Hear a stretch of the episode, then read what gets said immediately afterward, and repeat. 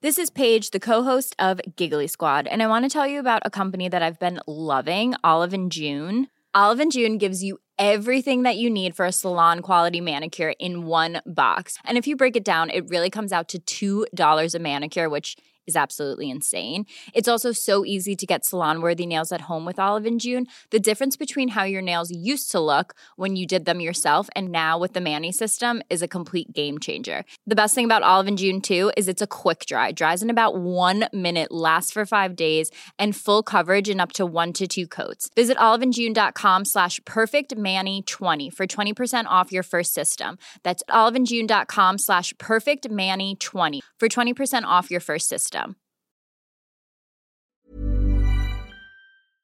The Premier League All Access podcast is proud to be brought to you by Ladbrokes.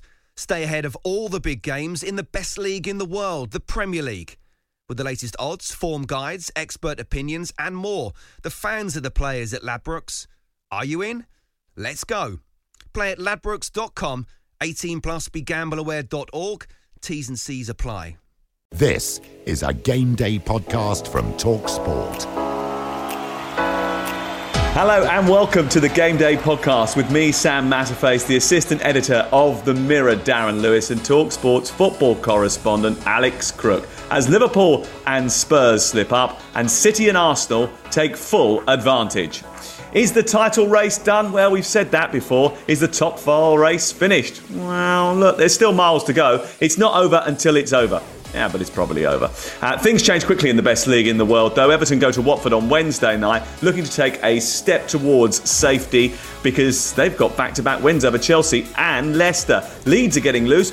Burnley have returned to type. Both are in massive, massive danger. Chelsea being taken over by a baseball owner, which is good news because he can probably help them with their home run. And we will ask Crookie once again whether or not Southampton are safe. It's all on the best Premier League review of the weekend. It's the Game Day podcast from Talk Sport. This is Game Day. And a big hello to uh, Darren Lewis and to Alex Crook. And boys, I, am in London this morning because I don't know if I've mentioned it before, but uh, I was at the BAFTAs last night. Yes, um, and I've got to be honest, I feel a little bit tender. I, I actually feel a little bit like Illan Meslier, the Leeds goalkeeper. Lots of shots, and I can't handle it anymore. I hope you weren't as shell shocked as he was by the end of the evening. He was literally walking around in a daze for about 15 minutes after conceding that first goal. um, uh, look, uh, anyway, I noticed this big sunny weekend. I don't know whether or not you picked up on this as well. And I don't know whether this is, is sort of something that happens as soon as you start thinking about putting your flip flops on. But there were a lot of set piece goals conceded and scored this weekend. Is that the first thing that goes, Darren, when you start to let your mind drift towards the beach? Yeah, it's the equivalent of when we had the last day at school as kids, and you could bring your toys in and have a little bit of fun. Um, and no one's too worried if you let a set piece goal in or two. Uh, that's what's happened with so many of the clubs in the Premier League at the moment. You know, what I've noticed over the last couple of games, actually, with a number of players, particularly ones I've taken notice of whose contracts are running down they're trying to look after themselves uh, so that they don't get injured and jeopardize any potential moves uh, that they've agreed already. Uh, and in all seriousness, in some respects, it's not good to watch because we pride ourselves on having a league which is, has the most integrity mm. in the world. And yet we're seeing some eye catching results that, had we been in November or December, those clubs were still in contention to win a trophy or maybe uh, in the title race, we would have seen very, very different results. Yeah, I agree with you. Uh, Crookie, have you had a, a, good weekend? Have you enjoyed the action that you've seen? I know that you were at Chelsea Wolves. We'll talk about it in detail a little bit uh, later on, but you were taking great glee in their demise earlier in the day, and then you had that ram back down your throat about two hours later, if I remember rightly. Uh, yes, I think that's uh, called karma because I did give, I did give uh, some Chelsea fans a bit of stick after Conor Coady's late equaliser. But I, yeah, I thought it was an interesting weekend. I enjoyed the Liverpool Spurs game on Saturday night. I hope uh, Jurgen Klopp had an extra bit of salt on his roast dinner on Sunday because because I did think his post match comments lacked a bit of class, to be honest. And then Pep Guardiola was at it on Sunday, yeah. not to be outdone. Uh, yeah, everybody wants Liverpool to win the title. No, they I don't, don't. think they're going to. Let's start there as we look back at the weekend. Lovely ball into the area, and it's Ollie Watkins just gets away from his markers. It's a diving header. He's unmarked. It's Going to be difficult for Burnley right now. It's Burnley nil, Aston Villa three. Full time, Crystal Palace 1, Watford nil. Watford have been relegated from the Premier League. Another dismal top flight season will end with them returning to the Championship. Trincao steers it wide. Chiquinho crosses in right footed. Coady! Conor Coady! Right at the end of stoppage time. It's 2 2. I mean, they are being taken apart here. Here is Gross into Welbeck in the air. He's got three options and it's smuggled in on the line by Trossard. It's 4 0. Anfield has erupted because Liverpool are back on level terms. Liverpool 1, Spurs 1, and to be honest, it has been coming. Norwich nil, West Ham four. West Ham running right, and Manuel Lanzini scored a penalty. It's another goal for Arsenal. Faye. Arsenal 2, Leeds now, and another goal for Eddie Nketiah. Great work down the left hand side by Gabriel Martinelli. He pulled it back across, and there was Nketiah to provide the finish. Leicester booed off by plenty, their season ending in disappointment once again as the Toffees strengthen their own survival hopes. Their fans magnificently loud all game. Leicester 1, Everton 2. It's 5 0 and it's Raheem Sterling with his second goal of the afternoon. Brilliant performance from Man City. It's now Man City 5, Newcastle United nil. Yeah, Pep Guardiola thinks that uh, everybody wants Liverpool to win the title, but it doesn't look likely now. Saturday night, Spurs became the first team to have stopped Liverpool winning at Anfield in the Premier League since October. 12 straight victories comes to an end, Darren, and does it end up meaning that they're going to fall away in the title race because No, dropping points no. at this stage is a major, major issue. No, no, no, no. Listen, do you know, the, the, part of the reason I'm not listening to the people who are saying it's all over now is because those same people were saying give City the title in January. Well, you were one of them. No, well, no, no, no, no, no. I was were. resigned. I was resigned to City having control. But I remember, and you can get that podcast back up, quoting you, Pep Guardiola saying there are 51 points still to play for. And so it's crazy to say that it's all over. And I remember also in that particular podcast pointing to the key matches that could actually see City drop points. And what we've seen, actually, the ones I thought they'd drop points in, they didn't. The ones that I didn't think they dropped points in, they did.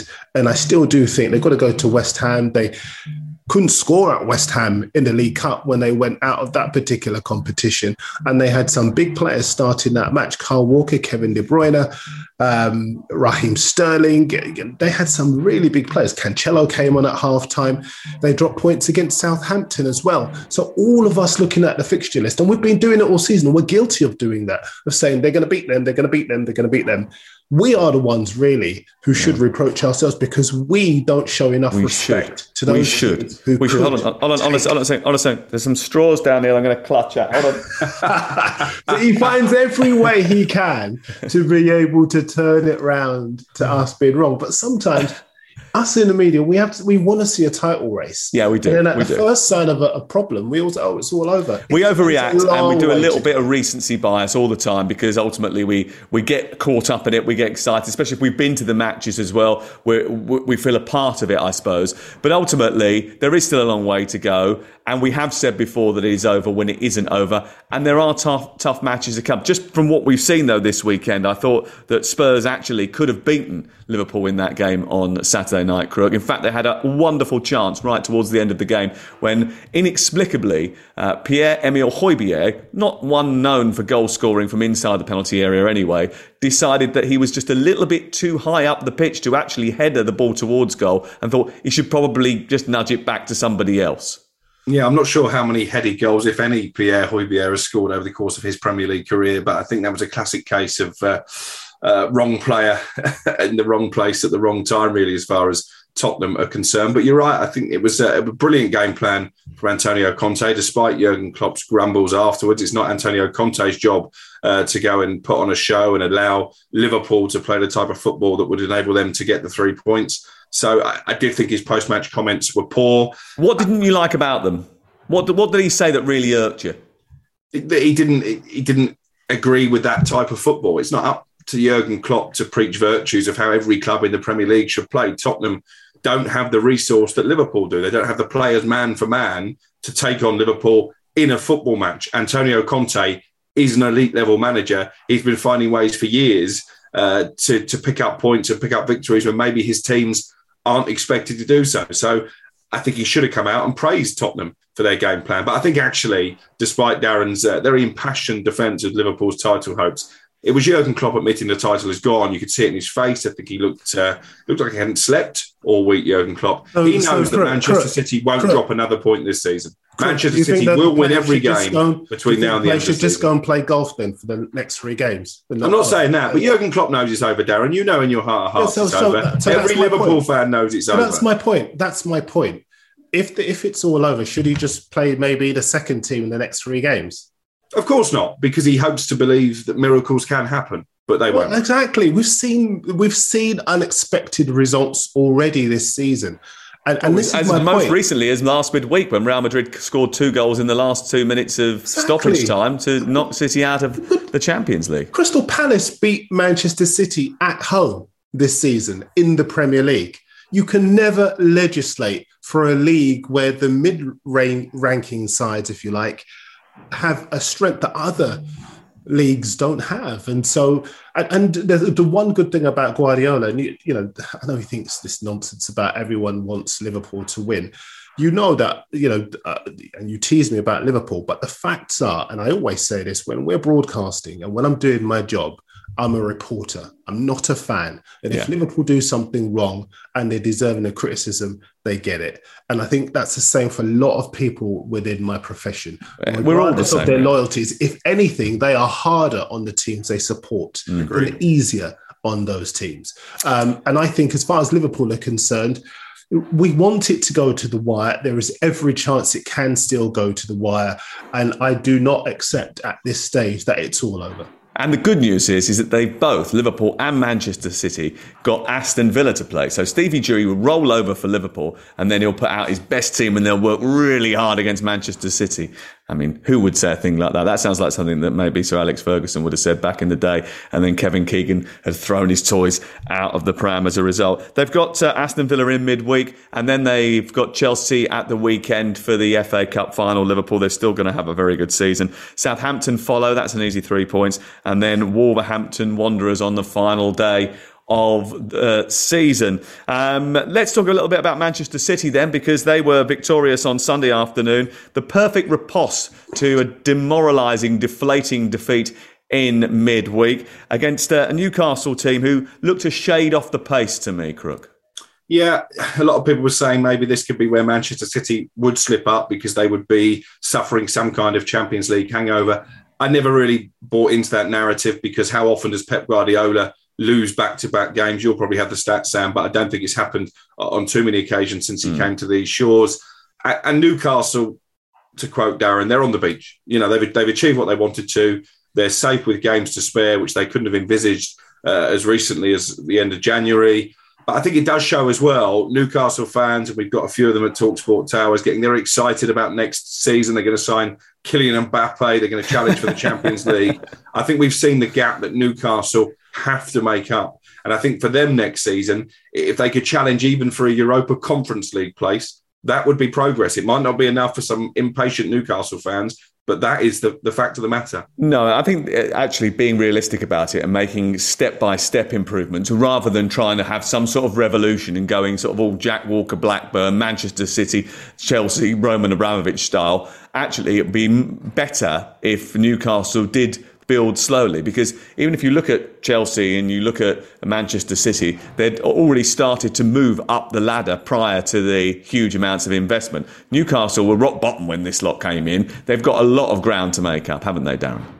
They do. And they've got to catch teams that are already established, recalibrated. I mean, Arsenal will be stronger for their transfer window business this summer. Spurs, if Conte stays, will be much, much stronger. You, didn't would sound too confident about that. Did you, was it, you got some inside knowledge there?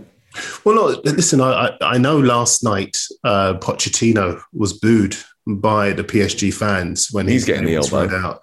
Um, and, and there seems to be this very curious suggestion that the two could swap jobs. I think Conte will stay. I think, as far as the only uncertainty is whether the club actually give him the funds to be able to turn things around there. But I think if you look at the work that he's done so far since November, the improvement in the players, Ben Davies is a different player, Emerson Royal's improved, mm. um, Ryan Sessegnon is starting to fulfill his potential. Um, Son is now the complete forward, even more so than he was before. I think if you can see what he's done with some of the players that he doesn't even want, if you think about it, when he gets the players and he does want, they are going to be a far, far stronger side. So I think they will stay. So as far as Newcastle are concerned, it's a big ask to reel in, uh, to break their way into the top six. And you also have to factor in one important point. All of those managers in the top six, they have pulling power. They've got people know what their work is. So when they go in for top line players in other countries, there is that lure, that attraction. Eddie Howe, he's done a fantastic job at Newcastle, but he doesn't have the same pulling power as an Arteta a Conte, uh, uh, Tuchel. Yeah, but that's different, isn't it? When you put someone's putting down an extra twenty grand on top of your weekly wage, that has a bit more pulling power, doesn't it? I, mean, does, I know it's it not does. working with Pep. They're also shopping in different markets to Pep, to uh, Antonio Conte, to Thomas Tuchel, to Jurgen. But they don't have European football as well, and, and, and that might be that might be a plus point Spurs, next season. Arsenal, actually. Spurs will, or, or, Arsenal could have Champions League. Leicester could have European football. We, we don't know how it's going to pan out.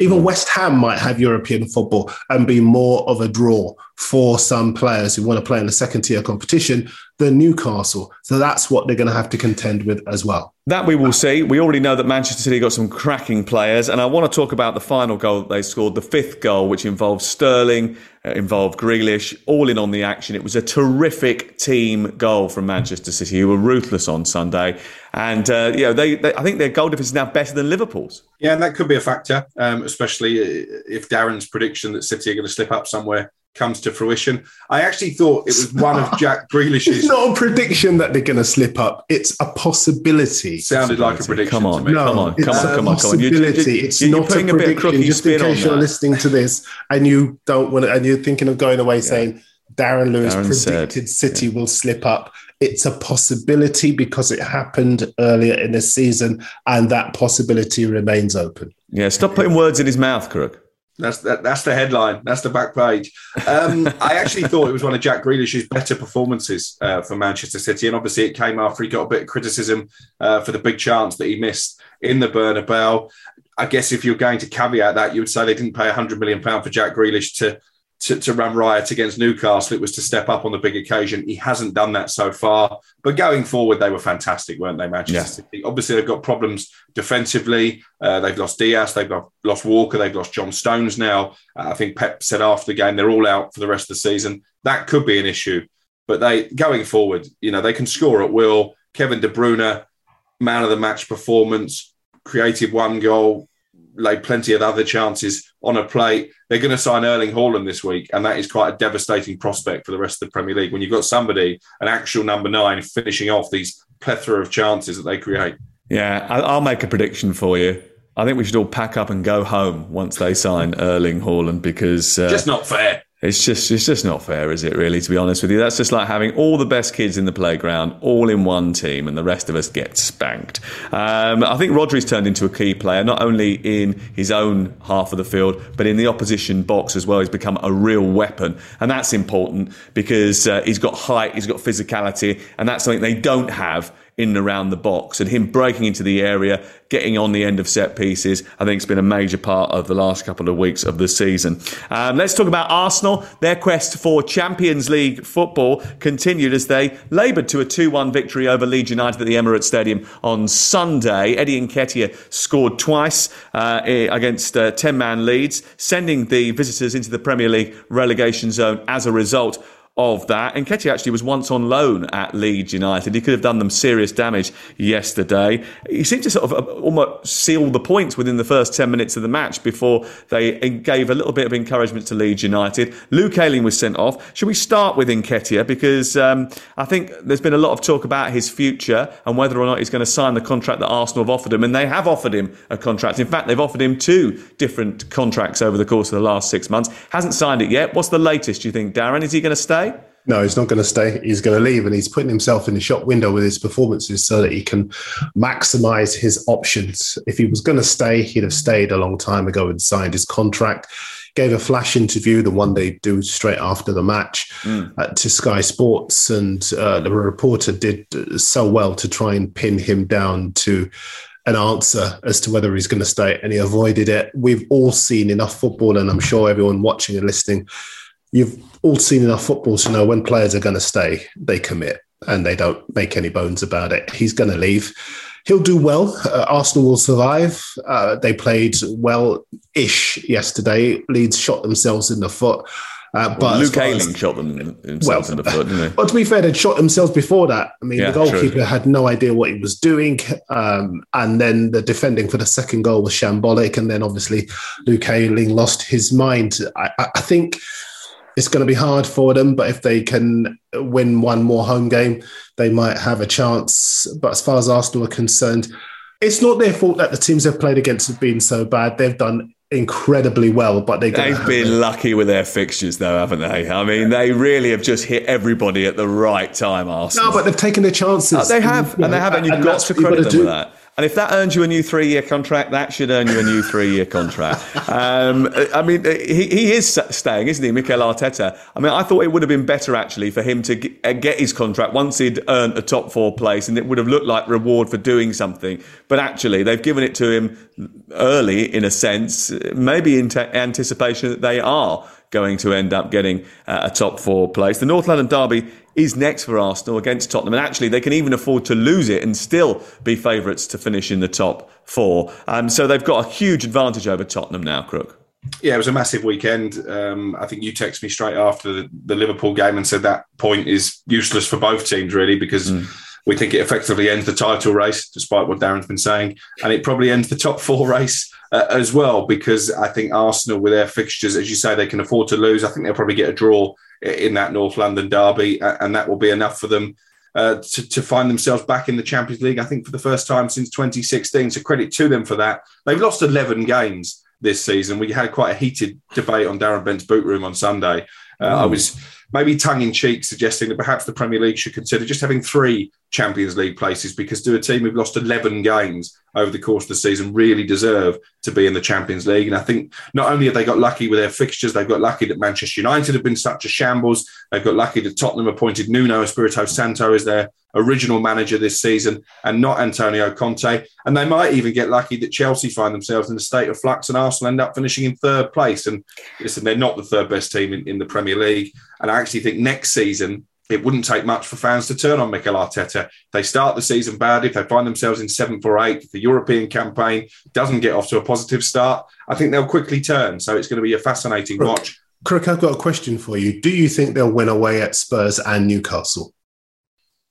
I think they'll pick up a point at Spurs, and I think they yeah. can win away at Newcastle. I think, I think, as I said, Newcastle have, have, basically given up the ghost for this season. I think that's quite a kind fixture as well. I think, I think, I think the key thing is, and we mentioned this on the preview pod on Thursday, um, was that Arsenal, by the sequence of events that we knew or thought would happen this weekend, we thought that Tottenham would drop points, we thought that Arsenal would win, and that puts them in a situation where they are in control of the North London derby. They don't have to go out all guns blazing to win it. Spurs do, and actually that might play into Arsenal's hands actually on the balance of what we've seen over the course of the last couple of weeks in terms of form and uh, in, who's in form, Arsenal actually are in worse form than than Tottenham. Tottenham actually played very well on Saturday night, and there was a lot in that performance which might give Antonio uh, Conte encouragement going into the North London derby, and they might be favourites for it.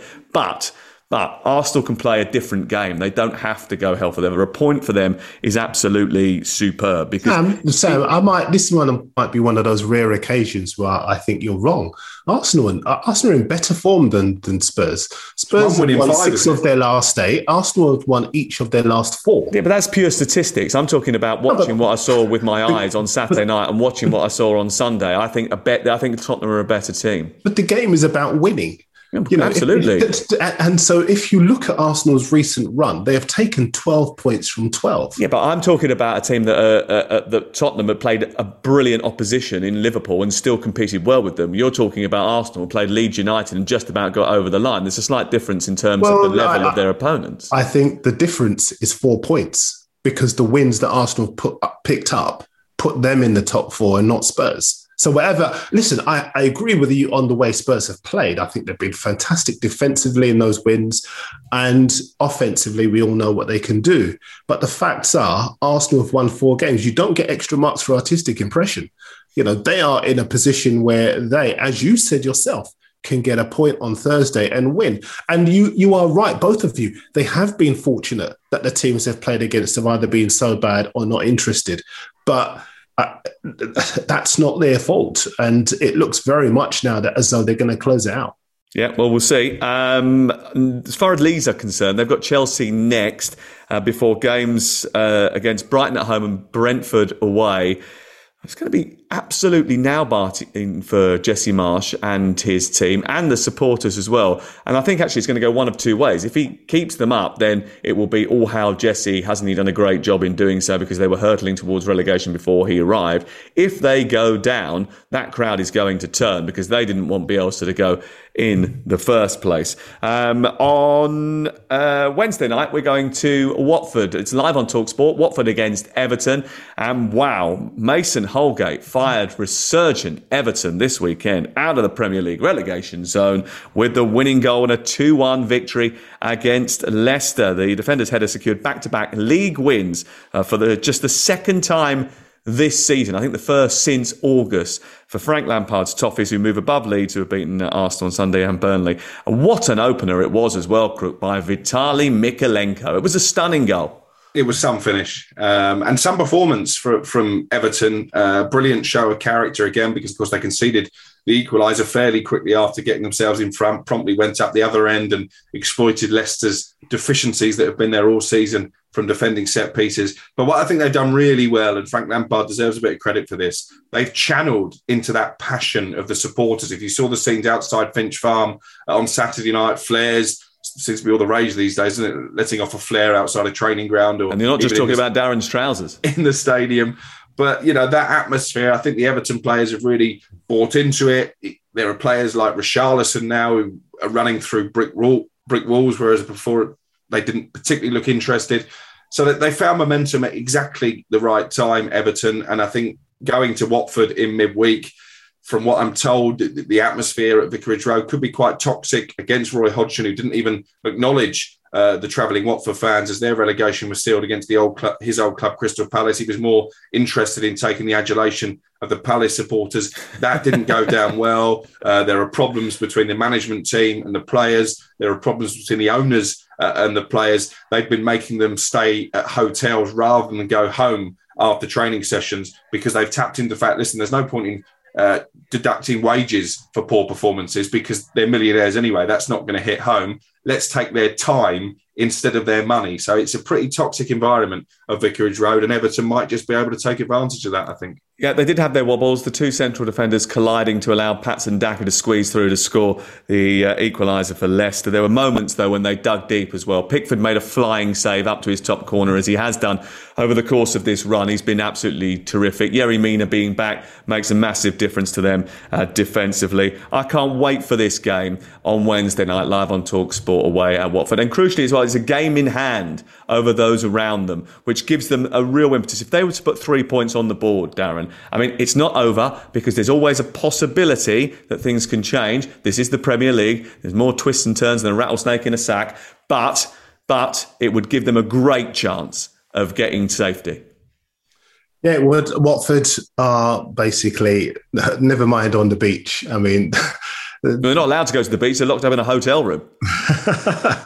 you know, the interesting thing about Watford is that their relegation underlines what we've been saying all season. You simply cannot follow that model that people were defending when Xisco was sacked and Roy Hodgson was brought in of simply outrageous. Because he, he, lost two games. In Honestly. fact, the other managers have all lost only two games each, and he was only in charge for seven well, it, it, was just a joke. And I think the way that they have treated managers over the years has been appalling. I feel sorry for the staff who, you mm. know, we all know when clubs go down, clubs cut costs, and people's livelihoods are affected. Those people I do feel sorry for, and all of the other people who are innocent, if you like, in all this. Um, but I think as far as the decision making is concerned at, at Watford, it's been poor and they've just thrown players together and expected managers to make it work. And even if they do, they get thrown overboard. So I expect Everton to go there and win. Uh, ben, uh, what uh, the goalkeeper?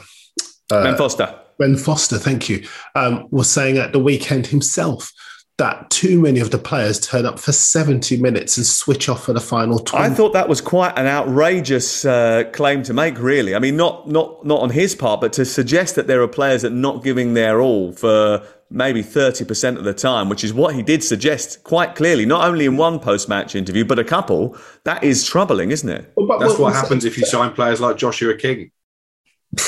oh well that's your personal thing. I'm not going to aim it at one particular player but i'll let you develop that. I mean all i will say is this.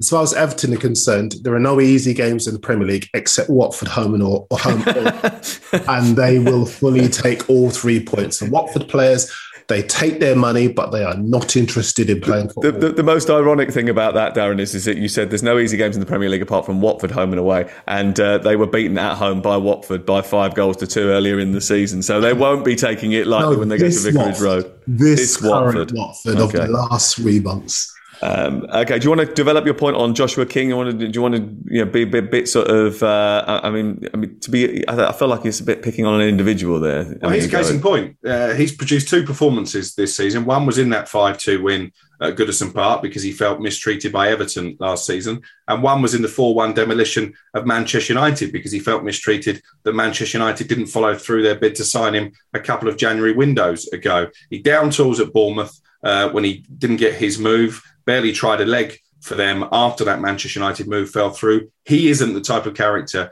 that you want in a relegation fight. Watford were always going to be in a relegation fight this season. So it's just rank bad recruitment. And he's not the only one. From what I'm told, Ben Foster's comments are bang on. And actually, he's probably being quite generous by suggesting that some of these Watford players turn up for 70 minutes out of 90. Not sure they turn up for quite as long as that, to be honest. Um, we, we, will talk a little bit about Crystal Palace and Watford, although we feel like we've covered most of it now. But we were talking about Leicester and Everton, and Leicester's defence does need serious work. I mean, it's not as bad as Manchester United's defence, but Holgate's goal was the 56th goal that they've conceded in the league this season. And it's the 18th goal that they've conceded from set pieces. Now, when you've got a coach like Brendan Rodgers, who prides himself on incredible amounts of detailed planning and meticulous preparation, that's a real worry, isn't it, Darren? Yeah, absolutely, it is. Um, last season, he was suggesting that there were players who wouldn't be there this season. Um, this season, I think he needs even more surgery. What I also think he needs, you know, is better protection for the back four as well. I mean, during the first part of the season, he was unfortunate with injuries and suspensions. But during the latter part of the season, they've just looked so exposed on so many occasions. And yeah. I think he's going to have to go back to the drawing board. I mean, he does have decent players in midfield, but I don't think that that setup protects his defence at all. And I wonder whether Tielemans as well. I mean, indeed, he's obviously been fantastic for them, and they've got a much better defensive record when he's in the team than when he's out of the team. That certainly was the case up to the midpoint of the season, anyway. But Tielemans has got his eye on a move, I think, and as a result of that, his eye on a move, he's practically agreed it. I mean, uh, listen, I'm a big believer, and I don't know what you think, Rick. I'm sure your views are quite strong as well, but I'm a believer. If somebody doesn't want to sign a contract, you do not play. You do not play. Yeah. I'm sorry. I want players in my team who are committed to what the club is trying to do. And no matter how good you are, if you are not committed, if you don't want to sign a contract and you're prepared to let it run down, don't play. Unless you've got Juan Mata and Nemanja Matic in your team, in which case you've, you've got to use all the resources you can get. And, and, yeah. and Cavani. And Cavani. And, and Lingard. And Lingard. Um, but and, no, uh, I, I think Darren's Darren's spot on. Uh, I mean, Tielemans's agents were at London Colney negotiating with Arsenal in January. There was even a possibility the move could have happened then. I think they're just waiting for Arsenal to rubber stamp their place in the Champions League, and that will be one of the first deals to be completed this summer.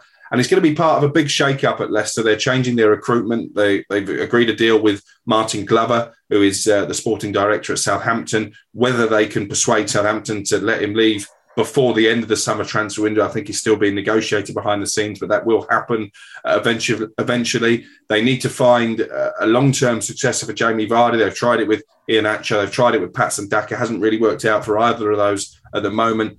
And they need somebody who's going to be able to go in and play for the next five years alongside Wesley Fofana because we know that Jonny Evans is going to pick up injuries. I think Fofana is an excellent defender, but they need uh, somebody in there alongside him to solve those defensive problems. So, uh, an interesting summer, and I don't think they've got hundreds of millions to spend either. Yeah, I'm not sure that that person alongside Fofana is going to be Soyuncu, to be honest with you. Okay, um, should we have a little bit of fun? Should we have a bit of fun, Darren? Should we have a bit of fun? Shall yeah. we? Shall we have a bit of fun? Okay. Let's look at Brighton against Man United. Ever catch yourself eating the same flavorless dinner three days in a row? Dreaming of something better? Well, HelloFresh is your guilt-free dream come true, baby. It's me, Keke Palmer. Let's wake up those taste buds with hot, juicy pecan-crusted chicken or garlic butter shrimp scampi. Mm. Hello Fresh. Stop dreaming of all the delicious possibilities and dig in at HelloFresh.com. Let's get this dinner party started. Quality sleep is essential. That's why the Sleep Number Smart Bed is designed for your ever evolving sleep needs. Need a bed that's firmer or softer on either side? Helps you sleep at a comfortable temperature? Sleep Number Smart Beds let you individualize your comfort so you sleep better together. JD Power ranks Sleep Number number 1 in customer satisfaction with mattresses purchased in-store. And now, save 50% on the Sleep Number limited edition Smart Bed for a limited time. For JD Power 2023 award information, visit jdpower.com/awards. Only at a Sleep Number store or sleepnumber.com. The Premier League All Access podcast is proud to be brought to you by Ladbrokes. There's a lot more to those 90 minutes than what goes down on the pitch. With the latest odds, form guides, and expert opinions, you'll know the score with Ladbrokes. Odds update on Talk Sport with Ladbrokes. Are you in? Let's go. Play at ladbrokes.com, 18 plus, begambleaware.org. T's and C's apply.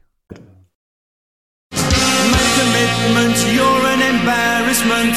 Yes, an embarrassment. Kuzeka goes into the corner from 20 yards out, past David De Gea, and Brighton take the lead. And I'm telling you now, this should be at least 2 or even 3 0 to Brighton. McAllister picks up on the left by Trossard, who keeps it alive. Cucurella is joining!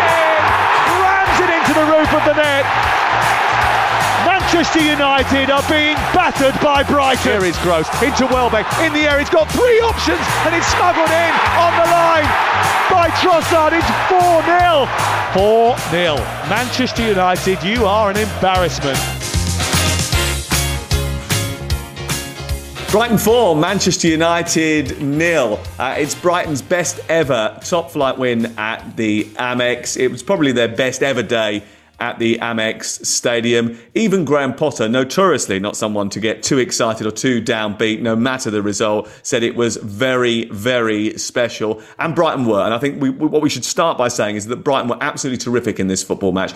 Brilliant. One of the best performances that they've put in. They were excellently choreographed. They worked the ball brilliantly. Their patterns of play were excellent. Their finishing was superb. And you haven't always been able to say that about them um, over the course of the season. They defended well as a team. They were hungry. They were tight to Manchester United. They didn't let them rest. They were on them from the very first whistle.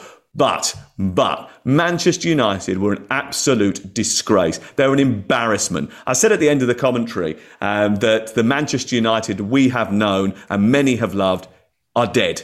And that's true. The fact of the matter is, this is no longer Manchester United in the way that we saw, even going back into the 80s. I compared it to, you know, Ron Atkinson's team You know, he got fired, Ron Atkinson, when they led the, t- the title race for six months of the season and then missed out in the second half of the campaign. I mean, this team is nowhere near that sort of level. It's absolutely embarrassing. It's the worst Manchester United team since they were relegated, Darren. Yeah, absolutely. Uh, shocking performances all over the pitch. Um, two players, maybe three, come out of it unscathed for me. Who? Yeah, Elanga and Ronaldo. Elanga was dragged off at half time. He was, but he's a promising player being dragged down by mediocrity and egos out of control around him. I think the lack of respect to the way that Ralph Rangnick wants to play is shocking and an indictment of a lot of these players. Uh, I would say it's their worst performance of the season, but I saw them turn it in against Watford. I saw them turn it in against Liverpool. There have been so many displays so far this season where they have been absolutely disgraceful and not one single player. It, listen, if Ten Hag was to come in and say, I'm going to get rid of all, all 11, yeah. you would say, good idea, fella. Because that is like on Saturday. You know, I know you talked them, about the Watford performance. Like I say, like I say, the only ones that would escape for me unscathed would be De Gea, Elanga, and Ronaldo. The other players are decent players. But I tell you this, I'll make one point. I know you want to make a lot of points, and Crook's going to make a lot of points. I'll just say this one thing. This renders the idea that Conte would not have been a good fit for the club laughable. Yeah. And the only people pushing that are the people sympathetic to the likes of John Murtough and Darren Fletcher and all of that because they are scared to be challenged. When you look at the job that Conte's done at Spurs, the players has improved, the goals have scored, the stuff, this garbage about oh this the, the Conte being angry at uh, uh, sorry Klopp being angry at Conte underlines the reason why he wasn't. Uh, it's nonsense. Conte challenges clubs that want to be challenged, and Manchester United do not want to be challenged. That's why they will not play Champions League football next season, and they're hurting. They need him. They missed him, and good on Spurs for getting him and making up for their intransigence. Okay, um, I think actually the, well, the Watford performance was a bad performance, but there were extenuating circumstances surrounding it, manager, other No, bits no, and I pieces. don't no, no, no, let me finish what I'm saying. No, let me I finish don't what buy I'm that saying. stuff. You're Manchester United. Let me finish what I'm saying. Circumstances. The, the basic premise of wearing that shirt is hard work, Yeah. and they didn't produce that on the day. Well, I'm talking. I, I I agree with you. I'm saying to you that there were different circumstances surrounding the Watford performance. There were different circumstances around the Liverpool performance because Liverpool are an elite football team, and I can understand Manchester United getting beaten like that. But on Saturday, on Saturday, they chucked it in. It was absolutely evident that they didn't do what they'd been asked to do. They were not closing down spaces. They were not putting the required amount of effort in. And that to me, especially towards the end of a season, away from home, when you've got lots of fans that have travelled down, when you've had a terrible time, and you've got to try and protect your position in the top, at least try and protect your position in the top six, you've got to make sure that the basic thing that you do is turn up and try to be counted. And they did not do that on Saturday. They were an absolute disgrace. They were abysmal from the minute the game started. And actually, 4 0 flatters Brighton because it should have been 9. Crook, we'll let you have your say now. I think you mean 4 0 flatters Manchester United, but we'll, Sorry, we'll, we'll yeah. get over the, the semantics. You're Um, right. I like the fact it's you two who are rowing about Manchester United, and I can just sit back here and, and watch because I think over the course of the season, and actually over the course of the last two years, I've said pretty much all there is to be said about Manchester United. I disagree with you, Sam. That wasn't the first time this group of players have down tools. They've been doing it week in, week out. I'm not saying it's the first time, I'm saying it's the room. worst. Summed it was the wasn't the worst. It wasn't the worst. It wasn't the worst. Sorry, Crook, you carry the, on. the worst might still be to come because every time you think Manchester United can't get any worse, they do. Um, and listen, it, it's partly the manager because from what I'm told, they've been astonished at how poor Ralph Rangnick has been. I think when they appointed him, they didn't necessarily expect to lose McKenna and Carrick, and that's been a real problem because the coaches that have come in uh, are not up to the caliber that these Manchester United players expect. Having doesn't help that- when they sit there calling him Ted Lasso. yeah, but having said that, professional standards should allow you to play to the best of your capability, regardless of who is coaching you or who is training you or who is giving you instructions. And if you want an example of that, let's go back to when Chelsea nearly won the Champions League under Avram Grant. That wasn't a managerial genius That was a group of players Mm. who had pride in the shirt, had pride in their own professional standards, who nearly dragged that team to a Champions League title. And actually, they did drag the team to a Champions League title under Roberto Di Matteo. So I'm not letting the Manchester United players off the hook. I agree, De Gea uh, has been one ray of light this season, but it's pretty easy if you're a goalkeeper in this team to look good because he's had plenty of practice. Has he been a leader? Not sure he has, to be honest. So is he a long term answer for Manchester United? Again, They, they've conceded 58 goals. Exactly. 58 goals. It's their worst defensive record since 1979. It's their worst away run, the five in a row. I mean, last year they couldn't stop winning away from home. They were coming back from all sorts of deficits and making sure they put points on the board. They, they didn't lose a single game on the travels. This year, they've been terrible. Five games in a row now they've lost away from home. They haven't kept a clean sheet on their travels, Darren, since they played Norwich, and that doesn't even count. Yeah, like I say, you know, I- I made a joke about Watford home and away being the easiest team to play against in the Premier League. Actually, it's Man United because no matter how bad you are, when you play them, you have a chance. Even when they played Norwich, Norwich had chances to beat them. And you know, I tweeted this at the weekend. It's starting to look now. In fact, I'm, I'm fairly certain they all decided they'd put in a performance against Brentford. It was their last home game of the season. The last thing they needed was the fans turning on them, particularly with the protest as well. Yeah. Um, and so they decided, look, let's turn it on tonight. And then after that, they've, they've down tools again. And I think Ten Hag has now, in a way, he has the right to be ruthless. Uh, if you were Ten Hag coming in and you had a blueprint, the club couldn't say to you, no, we want this and we want that, because you have the right now to come in and rip it up in any way you see fit. And like I, I would just go back to saying this. I actually, and this is the biggest indictment of them, I think, they're not bad players No. but they just don't like hard work. And bad characters. Conte- yeah, and Conte going in, Conte would have made them work hard. And the problem is that Manchester United as a club riven with indulgence and entitlement and players who believe they have um, And do you know what? of extra time on the ball because of who they are, and administrators who are living in the past as well, who believe that because they are Manchester United, it will all come right. I don't even think if you were to really push me, Ten Hag is the right man, but that's a different story.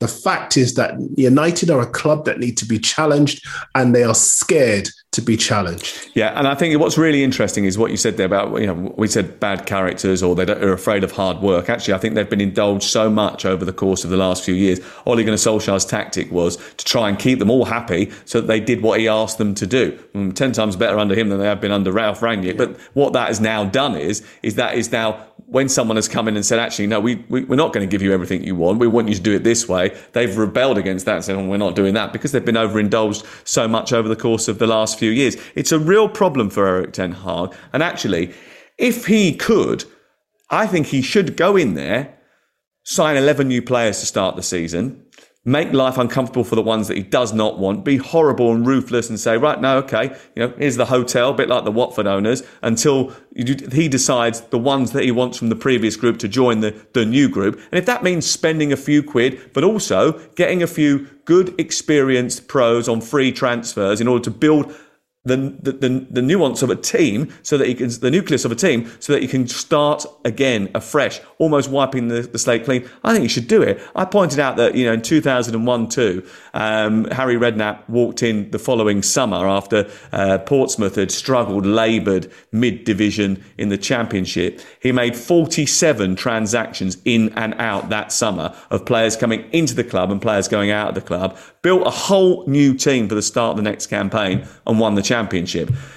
I'm not sure that's possible at a club like Manchester United, but it's that level of revolution that is required to, to get this club going in the right uh, direction. He's got a helping hand, doesn't he? Because you look at the players who are out of contract. Paul Pogba will be leaving. It was fanciful to think that he would pitch up at Manchester City. I think the interest was genuine. Yeah, but he's not going to do that, Darren, because it's too much like hard work to go and yeah. play for Pep Well, Guardiola. He'll end up somewhere like Paris Saint Germain, where he can coast through games as he's tried to coast through his Not- Manchester not Antonio. Conte Edinson Cavani, Edinson Cavani shouldn't even be at the club anymore. He's coming to the end of his contract in the summer. He's turned up when he wants to. They should already have paid him off and said, "Listen, fella, you're out the door. Go back to Uruguay. Go and fix up your next move." Jesse Lingard, his family demanding a send off on social media I agree with Gary Neville. There have been far more prestigious names in Manchester United's history that haven't felt they deserve a send off at Old Trafford. What has Jesse Lingard actually contributed in recent seasons to think he deserves a send off? He's leaving in the summer. He had no intention of signing a new contract. He shouldn't be in the building either. It comes back to the point you're making. If players are letting their contracts run down so they can leave on a free and get themselves the best possible deal, deal they shouldn't be anywhere near the first team dressing room. Make them train with the kids. The fact that Ralph Rangnick has continued to indulge these players has been a big part of Manchester United's issue. Okay, uh, let's move on because uh, otherwise we're going to get bogged down in some of those Manchester United issues again, and we need to talk about Chelsea's two 2 draw with Wolverhampton Wanderers. And it was a 97th minute Conor Coady goal uh, that saw Wolves complete a comeback from 2 0 down to secure that draw at Chelsea. And it's the latest failure from Chelsea at home where they've won just two of their last six. Poor old Todd Boehly has spent £4.25 billion on the club. And the only thing that was uh, great for them this weekend was the Chelsea women's side winning the WSL, and he didn't turn up for that one. He went to the Wolves game instead. Um, it's going to be a, a, team that needs invigorating over the summer, isn't it, Darren? Because there's quite a few players there that are, that are on the move. Well, first thing to say is congratulations to the Chelsea's women. Sam Kerr with two outrageously oh, good. Oh, the second one was unbelievable, unreal, and and you know they deserve every bit of the praise that they've been getting uh, since then. So congratulations to them. But as I was saying before, the Chelsea players, particularly that defence, they are playing with one eye on the exit door. They've agreed their deals. They're going to be off. They're not going to stay around during this moment of transition. They've got good offers from elsewhere and they're going to be gone. And I think right now, I mean, Leeds host Chelsea this week, and I think it might be easier for them than they expect. They're disjointed up front. I know they scored those two goals up front, but they just look clunky at the moment up front. In midfield, they're not as strong as they used to be, and at the back, they're all over the place. Um, and I think it's a worry for Boehly, but he could see it as an opportunity to really, again, be ruthless in the summer in terms of the the signings that he wants to make in in terms of the way that he wants to reconfigure the team. My understanding is that Marina Granovskaya is going to stay, the chief negotiator at the club. So I'm sure she'll already have drawn up a blueprint. But my worry, Sam, and I know you're a Chelsea fan, so you must be as worried as well, is that they're only a point ahead of Arsenal. If Arsenal and Spurs continue their momentum and Chelsea don't, they might not even finish in the top four. The key thing is that's not going to happen because Arsenal have got to play Spurs. Now, if that wasn't the case, I might be a little bit more concerned. They're also they playing Leeds. Leeds United. If they are playing Leeds, Leeds, United. They're playing Leeds United. They'll, they they'll beat Leeds, United. They'll score 10 exactly. goals against Leeds. They lose to Leeds and, and Tottenham beat Arsenal. They're not going to lose to Leeds. That gets very nervy. it's not going to get nervy. It's not. Don't worry about it. Stop worrying about it. Stop. Chelsea taking Alex, far too Alex. much rent-free space up in your heads. Alex, the fact of the matter is, it'll be fine. They'll finish. Bring some handkerchiefs next week in case uh, lose to Leeds. And we, maybe we can Chelsea get won't lose to Leeds by Kleenex. Chelsea but I think that complacency that our, our, esteemed host is showing. Uh, it's not complacency. Is, is maybe I just part seen the problem at, at Stamford Bridge. You know, they believe they are already safe in the top four. They're preserving themselves for an FA Cup final that I really can't make a case for them winning because if Liverpool turn up and bring their A game, Chelsea are going to have to raise their performance to maybe three levels and what we've seen in recent weeks. Yeah, I, I actually think, think I actually think tactically they worked on something on Saturday that went a little bit unnoticed. Um, having a snooze. No, I, I, think you're right. I, I, think if you go back and have a look at what they did on Saturday, there's some interesting positional play on Saturday, which I think was in direct preparation for next weekend. Is it called On the Beach? anyway, um, I was going to mention the fact that Christensen and Rudiger are gone, Azpilicueta and Silva cracking on, and we know that they'll have to be replaced in the not too distant future. And, and you spoke about Marina Granovskaya. Actually, is it not a little bit negligent, Darren, that they allowed Marc Guehi and Fikayo Tomori to lead the club permanently, bearing in mind that they're going to have to replace all four centre backs over the next 18 months? No, because both players wanted to play and they weren't prepared to wait to find out what Chelsea were going to do. The offers for them were big ones when you consider how little they'd done in the game at that point. And when they were sold, I think the club, Marina in particular, was getting a lot of cra- uh, credit and praise um, for getting such big fees. I think Guehi was 15 million pounds rising to 25. But I suppose uh, the, the point is is that you you have to have a little bit of um, foresight about what's going to happen down the line, and, and it was no secret that Thiago Silva is heading towards forty. Uh, there's no so- secret that Azpilicueta has had a couple of games over this season and previous seasons where occasionally he's looked a little bit short. So you are going to need to invest in the defence. If you've got two players that you know, let's be honest, you know, Fikayo Tomori's done very well at, at AC Milan. Marc Guehi's been brilliant at Crystal Palace, and it was no secret those two players were very, very good players. Why would you allow them to go permanently? It was in Chelsea's gift to say, no, no, no, no, no, no, no. You can go, per, you can go on loan. At the end of the season, we'll make a decision next year when we know what's happening with Azpilicueta, when we know what's happening with Christensen, when we know what's happening with Rudiger, two players that are out of contract. But Sam, well, you've answered your own question. I mean, Fikayo Tomori's gone to AC Milan and improved out of all recognition for the regular first team football he would not have had at Chelsea.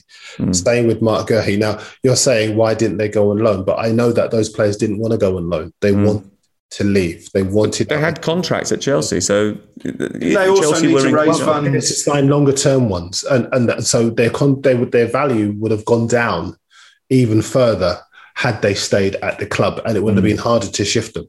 Well, they got to spend a lot of money now for Lukaku uh, to finance that transfer, which has been an absolute disaster. Resounding success, actually. We should we should mention Lukaku. Two goals at the weekend. First time he scored in the Premier League in the calendar year. First a penalty that he won himself. A bit more like the Lukaku of old, bullying defenders into that challenge. The second, a really good finish from the edge of the penalty area. Gets taken off before he complete what would have been his first hat trick at club level. I think uh, in the Premier League since 2017. Gets ignored by Thomas Tuchel as he comes off. Tuchel is in conversation, quite a heated conversation uh, with, remember, his backroom staff. Fair enough. But surely, as a manager, once you've finished that conversation, you turn around to the guy who scored two goals and give him some kind of acknowledgement. I asked Tuchel after the game, one positive today. Lukaku back on the score sheet a week before the FA Cup final. You must be pleased. He said today's not the day to talk about Romelu. If you're not going to talk about him today, you probably never are. And I think that highlights the, a big breakdown in relationship between player and manager that looks almost irreparable.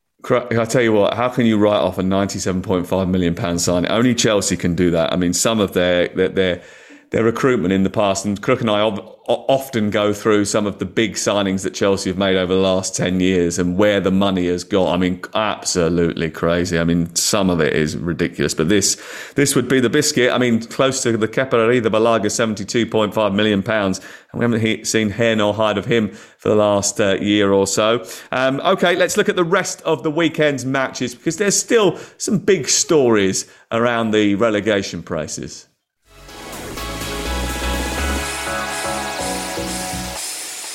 Norwich nil, West Ham United four, and West Ham brushed off their European exit, reignited their race for the Premier League top six with a thumping 4 0 win against Norwich City. And that seems fanciful because they play Manchester City next, but Manchester United are so bad, and the gap is only three points with a game in hand and a far superior goal difference. If they were to win those games in hand, maybe they would lose to Manchester City, might get a point there. They could actually think about going above Manchester United.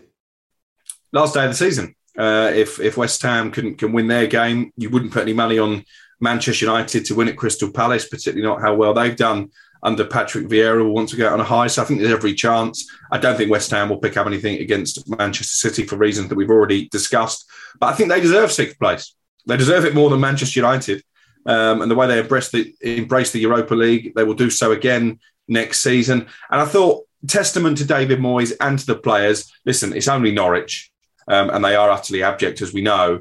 But West Ham could have been forgiven for having some kind of hangover after going mm. out of Europe in midweek competition. They really have put their heart and soul into to go away from home and have the game won before half time. I think is a brilliant effort for West Ham and tells you all you need to know about the character in that dressing room. Yeah, they did show character because I was in Germany with them and that defeat did hurt. It really did hurt. But Norwich condemned to relegation by defeat against Aston Villa last weekend. I suppose we're less Frankfurt and more Frank Spencer, really, weren't they? And, and goalkeeper Tim Krul, he had an absolutely terrible day, Darren. Frankfurt, not more. Frankfurt, Frank Spencer. That's very good. That's very good. you like that one, did you? I, I, I love the way you dropped it and then just tried to move on. But you've got to take the credit when you come out with the good ones. To be fair, um, uh, yeah. Uh, well, yeah. Listen, listen. I, I wasn't the only one to drop it. Tim Krul did that. He did. He did. Right. He was poor. They've been poor. They've been shambolic. There's not really too much point analysing Norwich. Did, did, you hear the song? Did you hear the songs? That's why we're going down. That was the one I can repeat. I mean, they were they, they were singing all sorts of songs. The Norwich fans about their own team because they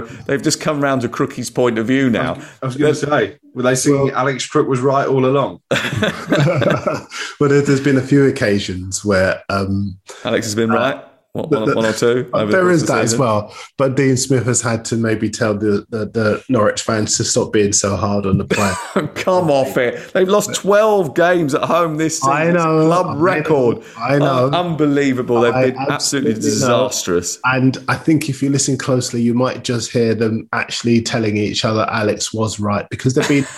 they've just been so bad all season, so easy to play against, so powder puff up front, uh, so lacking in heart. It, it, it, almost feels, it almost makes you feel guilty pulling them apart because they're just not good enough for the Premier League. They're too good for the Championship. Maybe they should sort of have a Premier League limbo league where they could go into because right now, unless they really do push the boat out to bring in quality, they're going to go through the same cycle again. Yeah. Crookie, do, you, do you feel guilty for having a go at them? Relegated from the Premier League. He says he feels guilty about pulling them apart. Do you feel guilty about pulling them apart? Not at all. Usually, in these circumstances, you'd say I feel sorry for the fans. I won't say that. Um, uh, did you know how bad Norwich are? They're so bad that Watford might finish above them. Uh, they've lost eight of their last nine. They went down without a fight for the second time in three years after losing to Crystal Palace. And um, Kamara getting sent off. I mean, someone said to me that that was out of order because he was pushed in the back. But if you're pushing the back, do, do you automatically put your arms out like you're a seagull? I'm not necessarily sure uh, that you do. Um, Palace have United next. I, I think they'll fancy that. Um, we talked a bit about Ben Foster and what he said after the game. They've kept three clean sheets all season, 70 goals conceded, three different managers. Uh, they all won two matches, and Munoz only uh, took charge of seven. We've spoken a bit about him, so we won't go into that in much detail. Just to say that I think that it was pretty pathetic uh, from Watford to get themselves into that situation where they're relegated so easily. Um, Burnley still fighting against relegation. Now, it'll be interesting to see, won't it, Alex, how Burnley bounce back from their first defeat under Mike Jackson. 3 0 defeat at home to Aston Villa, and that hurt, I think. Very much so. Um, and it's going to be a test of that new management team and, and, a test of the, the players and how much they genuinely have turned a corner since Sean Dyche left, how they react to defeat. You learn a lot more about players and, and managers in adversity than you do when things are going well. And it's been a pretty serene ride up until the weekend. But that's a bad result against an Aston Villa side who haven't been pulling up any trees of late. They still have to go uh, to Villa Park as well, Burnley. And I think they'll need one more win. I think 37 points, despite the fact that you're trying to drag Southampton into it on 40. I think 37 will be the magic number this season. If Burnley can win one more game, that might just be enough to keep them up and send Leeds down. But yeah, listen, it's a flip of a coin, really, between those two, in my opinion. Why didn't he start Maxwell Cornet from the start? Obviously, made an impact when he came on. He's the top scorer. Seems a bit strange. Strange when you need points uh, and when you need victories. I, I, agree, but I guess nobody would have questioned it because of how well Mike Jackson has done since he came in. But certainly, Cornet took his goal well, so point proved by him. I'd imagine he'll be a, a, regular fixture for the rest of the season. Are you worried a little bit about their defence, uh, uh, Darren, because they've lost James Tarkowski to injury. It's likely that he might miss the next couple of games at least. Um, and then you've got Ben Mee, who's already out. Rodriguez, Vydra has picked up injuries as well. Actually, they're picking up ailments at just the wrong time. Yeah, their, run before um, Mike Jackson came in was quite poor, uh, but I mean, he managed to beat it obviously with that 10 points out of 12. Yeah, a couple and of off the results as well, weren't they? Did you do that on yeah, purpose there, Darren? Mike Jackson and beat it? No. Come on, I got it. I went, went on with it with off the wall. I thought you could have at least contributed one Michael Jackson track rather than just pointing out the obvious. Yeah, Thriller's the obvious well, one. To be fair, I did. Well, there you go. And I was getting there, and then but you, but guys, basically stopped my flow. So, oh, um, what I'll do, I'll just point to the actual football because I think, as far as Burnley are concerned, I wouldn't write them off necessarily. Uh, no more puns, I promise. Um, but I can't see them winning the Spurs game at White Hart Lane. Not with Spurs having a bit between their teeth. So, if they're going to do it, they're going to have to do it in this match. Okay. Um, okay. Brentford beat Southampton by three goals to nil. This is our and finally for the uh, weekend. Talk to me. Talk to me about Southampton. Problems. Um, for the first time, really, match going fans turned on Ralph Hasenhüttl with those chants of you don't know what you're doing and you're getting sacked in the morning. It's been building up actually on social media for a few weeks because they're in a wretched run of form. And I, I think for the first time, questions do have to be asked of Ralph Hasenhüttl. Why did he bring on Oriol Romeu when they needed a goal? Well, that was when the fans really reacted. But why is he ignoring a good pro like Theo Walcott when his team can't buy a victory? You know, doesn't even make the bench. Walcott clearly not a troublesome character in the dressing room. Somebody with plenty of Premier League experience. Somebody who's hardly past it when you in terms of age, and I think he could contribute. So some of the decision making has been strange. I think there's been an issue between him and Armando Broja. He's been very critical uh, of Broja in recent weeks. And I think Southampton actually as a club are going off the idea uh, of trying to keep him beyond the end of the season. So this so is Hasenhüttl's fallen out with Broja, not um, Theo Walcott. You're talking. No, about Hasenhüttl. Yeah, yeah. Um, so, so again, like Leicester, I think it's a big summer because I don't think they'll go down on, on, on 40 points. They might not pick up another point this season, and that will be a, a very disappointing end to a campaign during which they've been targeting a top 10 finish. Do we know the, the owner's sort of mind here? Because we've got a new owner in January. Mm. They decided that they're going to formulate this new sporting club where Southampton will be the first of many different clubs, a bit like the whole Manchester City or the RB Leipzig model, where they've got little satellite clubs all over uh, Europe. Are, are, they minded to change the managers? Do we know anything about that? Whether or not they're going to be ruthless and think about maybe up, upgrading, or whether they think he's run his course because he's been there quite a while now, hasn't he? And for a Southampton manager to be there that long, I mean, I can't remember how how long he's been there exactly, but I think he's one of the longest serving Southampton bosses for a while yeah, the longest serving Southampton manager of the Premier League era, in fact. And obviously they lavished him with a big new contract. They've they've indulged him quite a lot in terms of this playbook that he produced during lockdown, in terms of how every age group, not just the first team, but right down to academy level and below, should be coached. So I think it's, it's a question for the for the new owners. I think they'll take stock. Um, I don't think the this juncture is stomach for a change this side of the start of the new season. But if the poor form continues into the new campaign, and it can happen that a club finishes one season badly and then limp into the next and again get off to a poor start, then I think his position will come under scrutiny for sure. Okay, uh, right. Thank you very much to both of you. You've been brilliant as always. It's been lovely to see you. Um, thank you very much for downloading the Game Day podcast or watching on YouTube this week. Uh, we love to have you. If you've got any comments, please leave them in the section below, or you can tweet me at Sam Matterface at underscore Alex. What is it? Alex underscore Crook. Yeah, that's right. And at Mirror Darren. We're always available on social media. We'd love to hear from you. And we'll be back on Thursday afternoon previewing all the weekend's action and looking back at what's happened midweek uh, as well in the Premier League. Of course, this weekend is the FA Cup final, and we can't wait for that as well.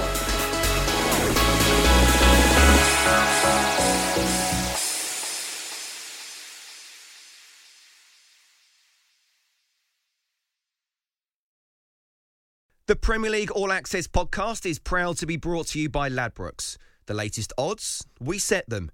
Form guides, we've got them. Expert opinions, we share them. The best fans in the world deserve the best. Be match day ready before the whistle blows with Ladbrokes. Odds update on Talk Sport with Ladbrokes. Are you in? Let's go. Play at ladbrokes.com. 18 plus. Be gambleaware.org. T's and C's apply. Ever catch yourself eating the same flavorless dinner three days in a row? Dreaming of something better? Well, HelloFresh is your guilt-free dream come true, baby. It's me, Keke Palmer. Let's wake up those taste buds with hot, juicy pecan crusted chicken or garlic butter shrimp scampi.